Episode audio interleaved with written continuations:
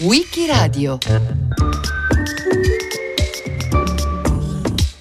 Nikos Kazantzakis raccontato da Gianluca Favetto.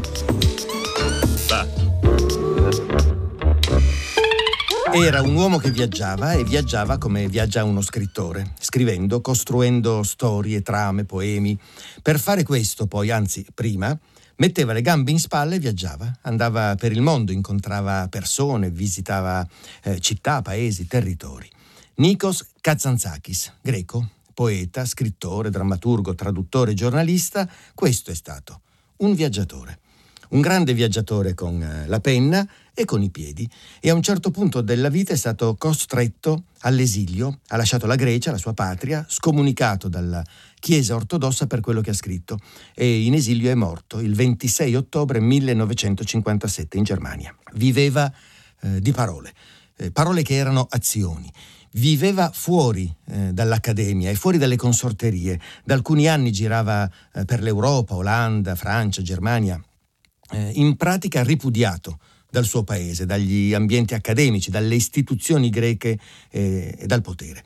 Eh, è andato a stabilirsi in Francia, dove ha comprato anche casa, Villa Manolita, ad Antibes, in Costa Azzurra, nell'ottobre del 1954. E poi ha continuato i suoi viaggi con lunghi soggiorni in Italia, Svizzera, poi anche Austria, Slovenia. E a Vienna, nel 1956, ritira il premio internazionale per la pace che gli è stato assegnato. E intanto continua a lavorare, a scrivere, a rivedere traduzioni, versioni. Sta lavorando al suo ultimo libro, che uscirà postumo, un testo che è una sorta di saggio autobiografico con i ricordi della sua eh, vita. Si intitola Rapporto al greco, eh, si intitola in italiano. E sta rivedendo ancora una volta la traduzione in greco moderno dell'Odissea di Omero. Eh, il 1957 è il suo ultimo anno di vita. Cinque anni prima gli è stata diagnosticata una leucemia in un ospedale di Friburgo, eh, Friburgo in Brisgovia, nel Baden-Württemberg, che è nel sud della Germania, vicino al confine con la Francia. Ed è qui che ritorna all'inizio del 1957 per continuare a curarsi. Eh, le sue condizioni di salute non sono delle migliori, ha più di 70 anni ed è molto affaticato. Ma quando la Cina, cioè eh, il governo di Pechino, nella tarda primavera del 57 lo invita a visitare il paese contro il parere di medici e di amici, lui accetta e il 2 giugno parte. Prima tappa Mosca, poi da Mosca vola a Pechino dove viene accolto con tutti gli onori, incontra politici, intellettuali e fa un ampio giro turistico, no? un giro turistico che continua poi anche in Giappone. Ehm, dove viene colpito da dall'aggravarsi della sua malattia. Al ritorno in Europa le sue condizioni di salute sono peggiorate, viene ricoverato a Copenaghen in Danimarca, da Copenaghen viene subito trasferito a Friburgo nell'ospedale dove è in cura da tempo, ma i medici non possono nulla e Nikos Kazantzakis dunque muore il 26 ottobre 1957 di sabato all'età di 74 anni. Da tempo è convinto, come ha scritto in uno dei suoi libri più famosi, L'ultima tentazione, da cui poi Martin Scorsese ha tratto il film L'ultima tentazione di Cristo, che la morte eh, non sia una porta che si chiude, ma una porta che si apre. E allora uno che fa? Eh, si apre la porta e, e entra. Il suo corpo è riportato a Candia, sull'isola di Creta, dove è nato. Viene sepolto il 5 novembre con una cerimonia laica sui bastioni della città, perché eh, l'alta gerarchia della Chiesa ortodossa ha vietato la sepoltura in terra consacrata, nel cimitero anche se in verità la sua terra, la terra di Kazantzakis, è la sua lingua madre, il greco, è la lingua greca ed è lui con tutta la sua opera che ha consacrato la lingua greca eh, moderna ed è nella lingua greca che ancora adesso abita Kazantzakis, il quale ha scelto l'epitaffio da mettere sulla tomba, una tomba spoglia che è su in alto sulle mura di Candia, Iraclio in greco. Ha voluto queste tre brevi frasi prese da un suo saggio intitolato Ascetica. Non spero niente, non temo niente, sono libero.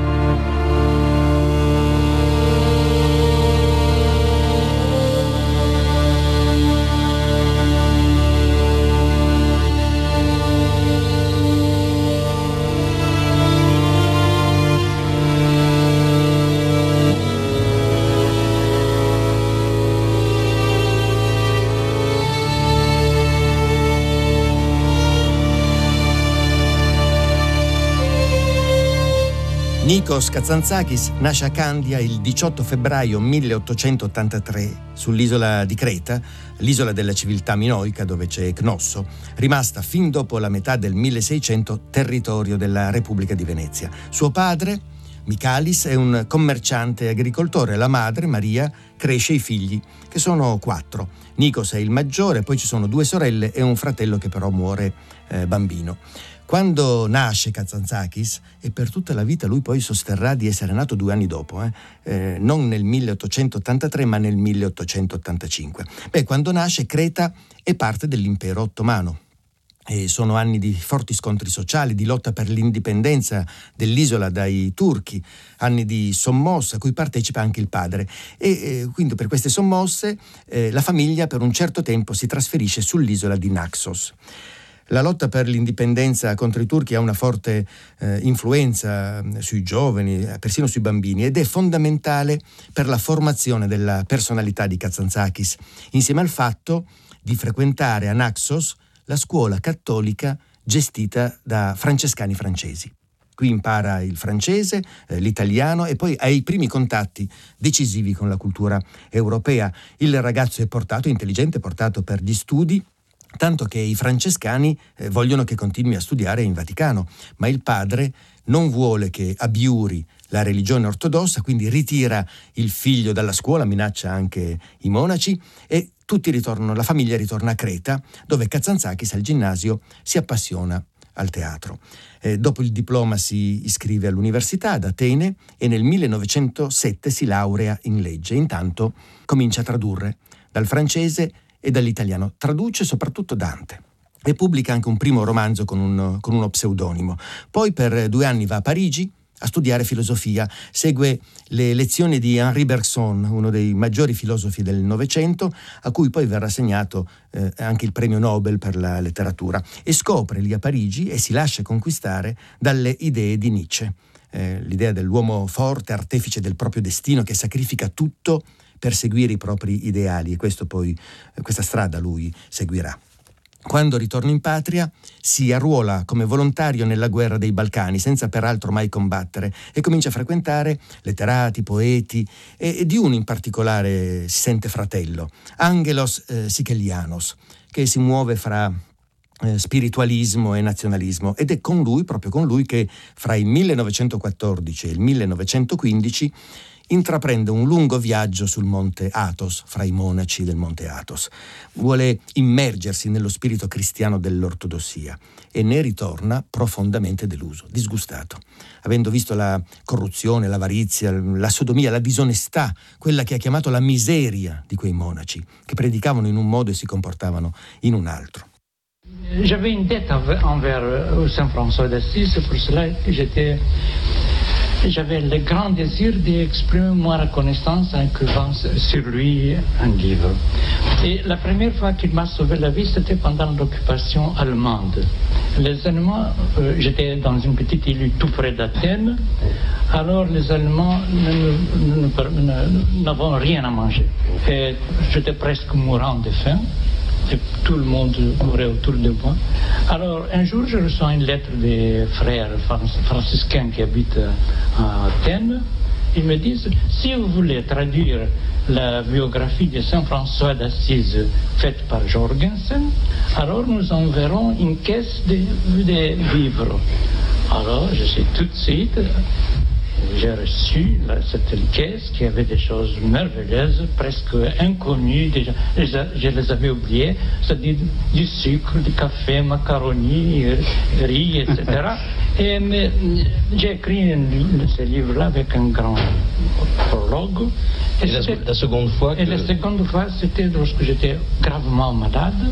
Alors j'ai pensé tout à coup à Saint François d'Assise, c'est-à-dire je voulais penser a un uomo che ha pu vaincre la morte.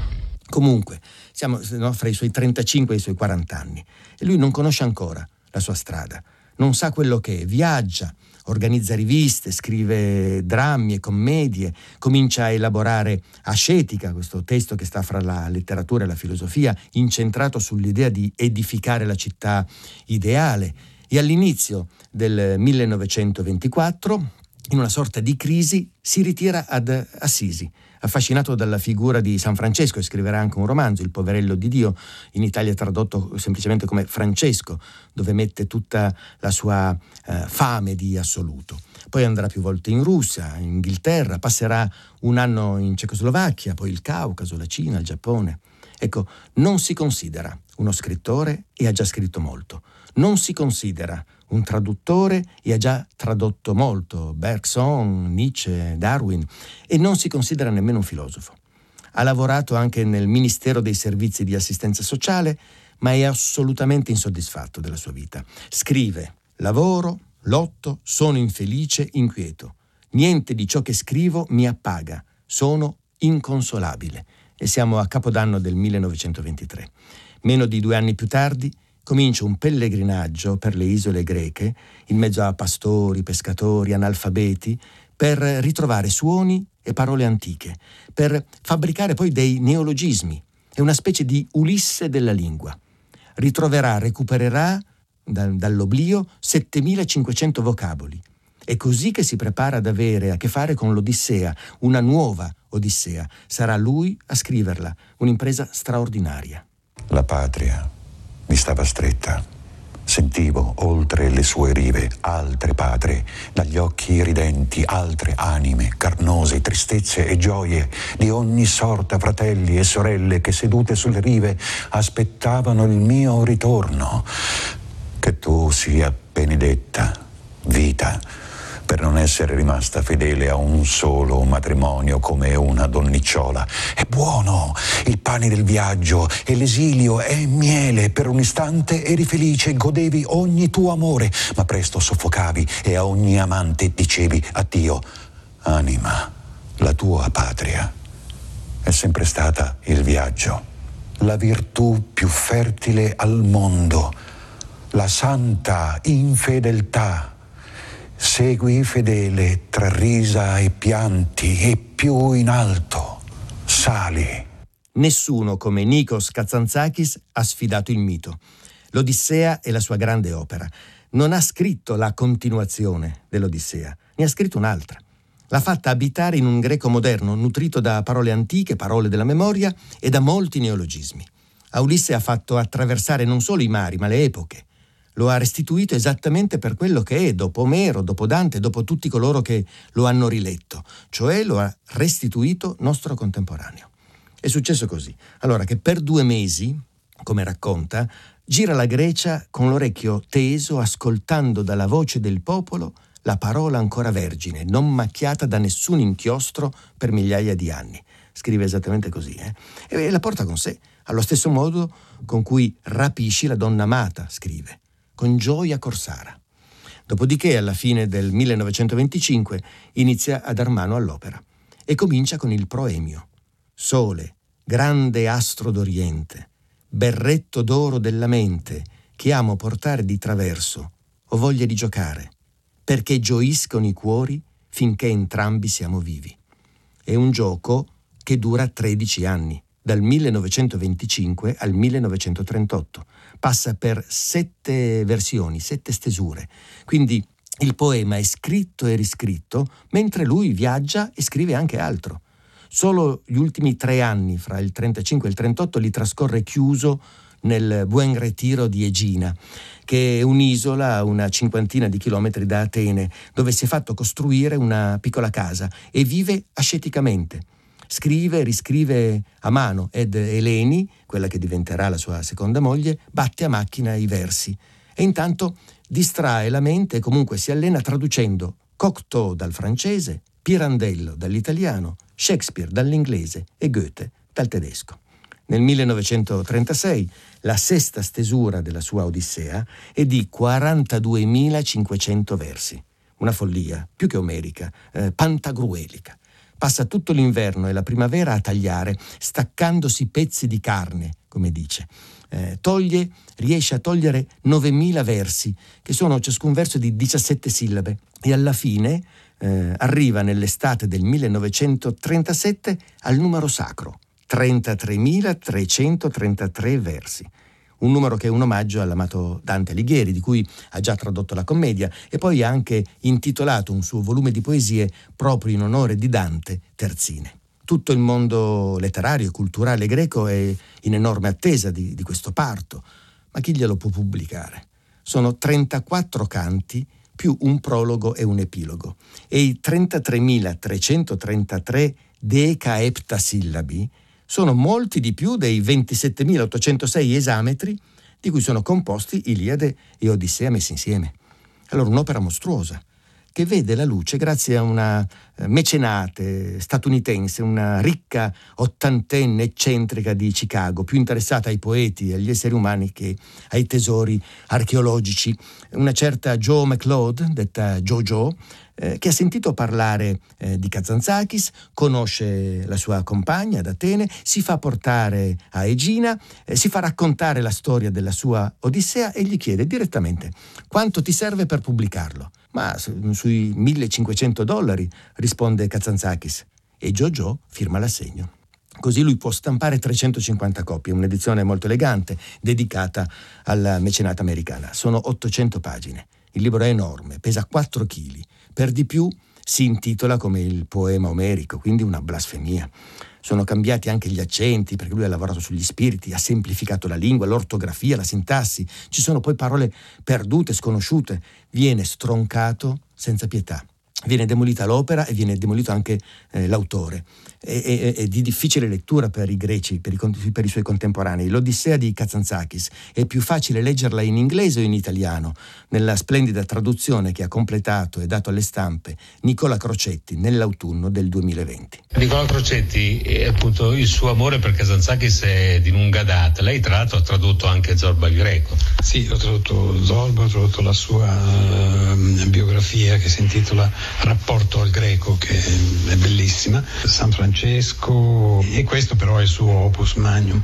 Io lo lessi la prima volta a 24 anni, appena finito l'università, e la cosa mi colpì, mi intrigò la dimensione smisurata di questo poema che è di 33.333 versi e provai a leggerlo. Dico provai perché eh, la lettura di questo poema anche per un greco di madrelingua come me e, e per i greci stessi è eh, estremamente ostica perché Kazantzakis ha farcito questo suo poema di migliaia fra i 7.000 e i 10.000 lemmi che non sono reperibili su nessun dizionario greco e questo naturalmente complica la lettura a chiunque, agli stessi greci che lo devono leggere, non parliamo agli sventurati traduttori. È un po' come se si fosse inventato la lingua. No, non si è inventato nulla. Lui era innamorato delle parole. Nella sua biografia racconta un aneddoto rivelatore di quello che farà poi dopo. Lui una volta era in gita sul monte Taigeto, che è nel Peloponneso del sud, in un paesino vede un fiore.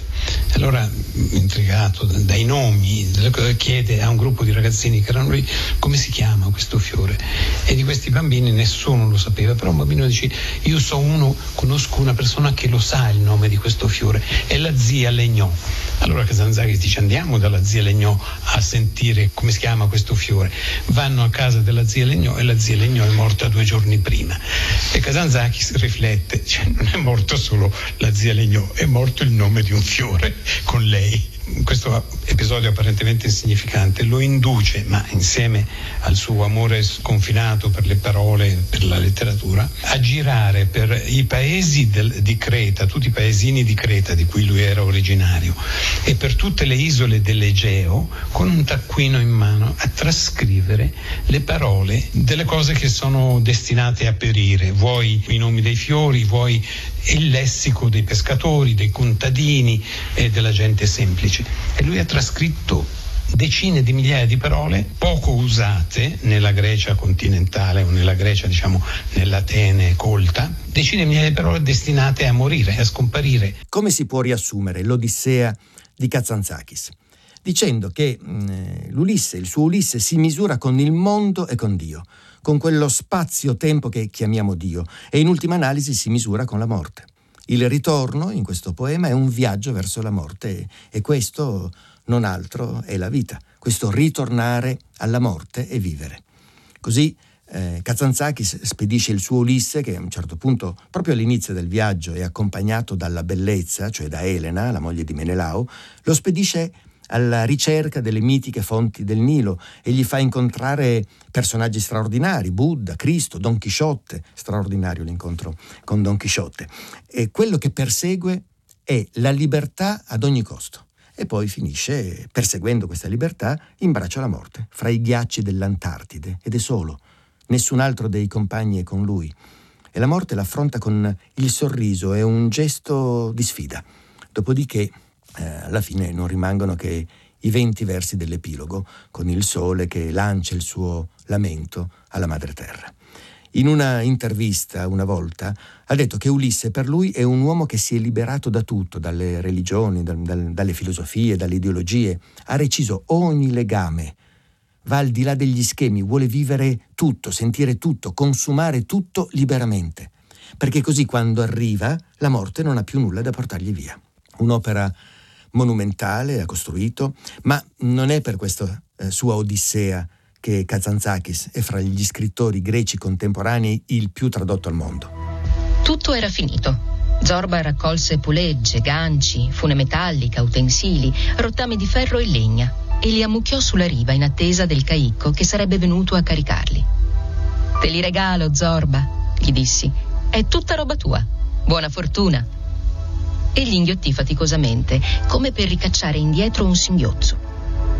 Dobbiamo davvero separarci, padrone, mormorò. Dove hai intenzione di andare? All'estero, Zorba. La vecchia capra che si nasconde dentro di me deve ancora ruminare molta carta stampata. Dunque non sei diventato più saggio. Sì, Zorba, grazie a te, ma voglio adottare il tuo sistema mi comporterò con i libri come tu, a suo tempo, facesti con le ciliegie. Mangerò tanta carta sinché mi sentirò male. Allora rigetterò tutto e sarò guarito una volta per sempre. E io che farò senza di te, padrone? Non crucciarti, Zorba. Ci incontreremo di nuovo. Chissà, le energie interiori dell'uomo sono illimitate. Un giorno metteremo in esecuzione i nostri progetti. Costruiremo un monastero per noi, senza un dio e senza un diavolo, ma pieno di uomini liberi. La popolarità la deve al cinema. Sono tre i suoi libri portati sullo schermo e almeno due film sono piuttosto famosi, fanno parte della storia del cinema. Il primo è Zorba il Greco, romanzo del 1946 diventato film nel 1964 che ha conquistato tre premi Oscar, Oscar minori però sono sempre premi Oscar.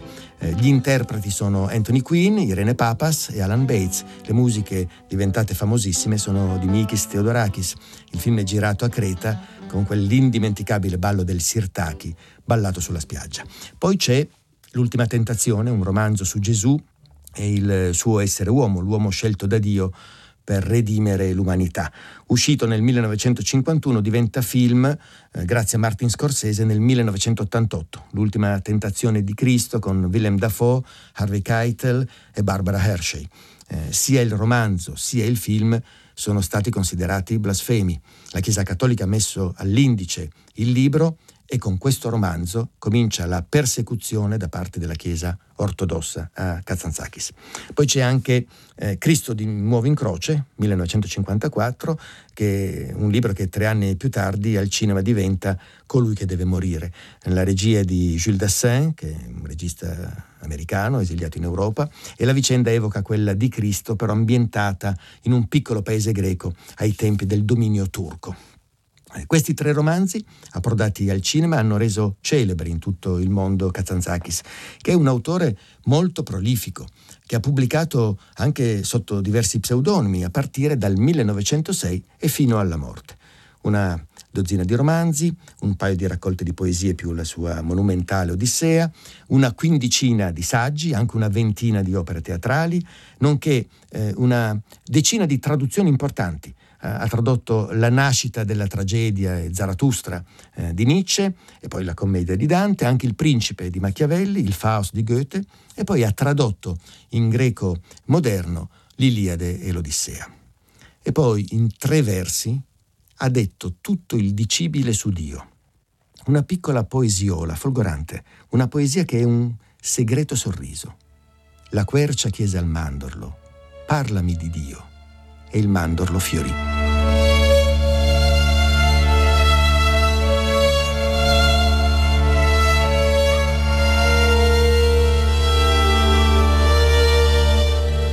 Nel 1946, all'età di 63 anni, insieme con la sua seconda moglie, Kazantzakis lascia per sempre la Grecia. Vi farà ritorno solo cadavere, 11 anni più tardi. Dai suoi numerosi viaggi ricava diversi libri che sono diari, reportage e per cui in patria è considerato un grande scrittore di viaggio.